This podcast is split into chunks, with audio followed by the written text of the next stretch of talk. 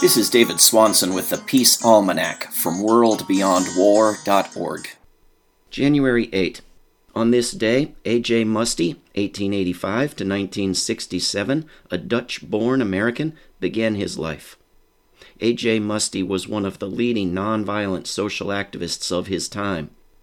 Starting out as a minister in the Dutch Reformed Church, he became a socialist and labor union activist and was one of the founders and the first director of Brookwood Labor College of New York. In 1936, he committed himself to pacifism and focused his energy on war resistance, civil rights, civil liberties, and disarmament. He worked with a wide array of organizations, including the Fellowship of Reconciliation, Congress of Racial Equality, CORE, and War Resisters League, and served as editor of Liberation magazine. He continued his work for peace during the U.S. war in Vietnam. Shortly before his death, he traveled to North Vietnam with a delegation of clergy and met with Communist leader Ho Chi Minh.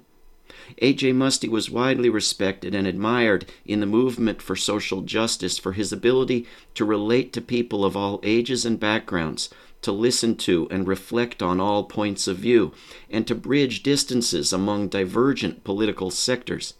The A.J. Muste Memorial Institute was organized in 1974 to keep A.J.'s legacy alive through ongoing support of the nonviolent movement for social change. The Institute publishes pamphlets and books on nonviolence, provides grants and sponsorships to grassroots groups throughout the U.S. and the world at its New York City Peace Pentagon.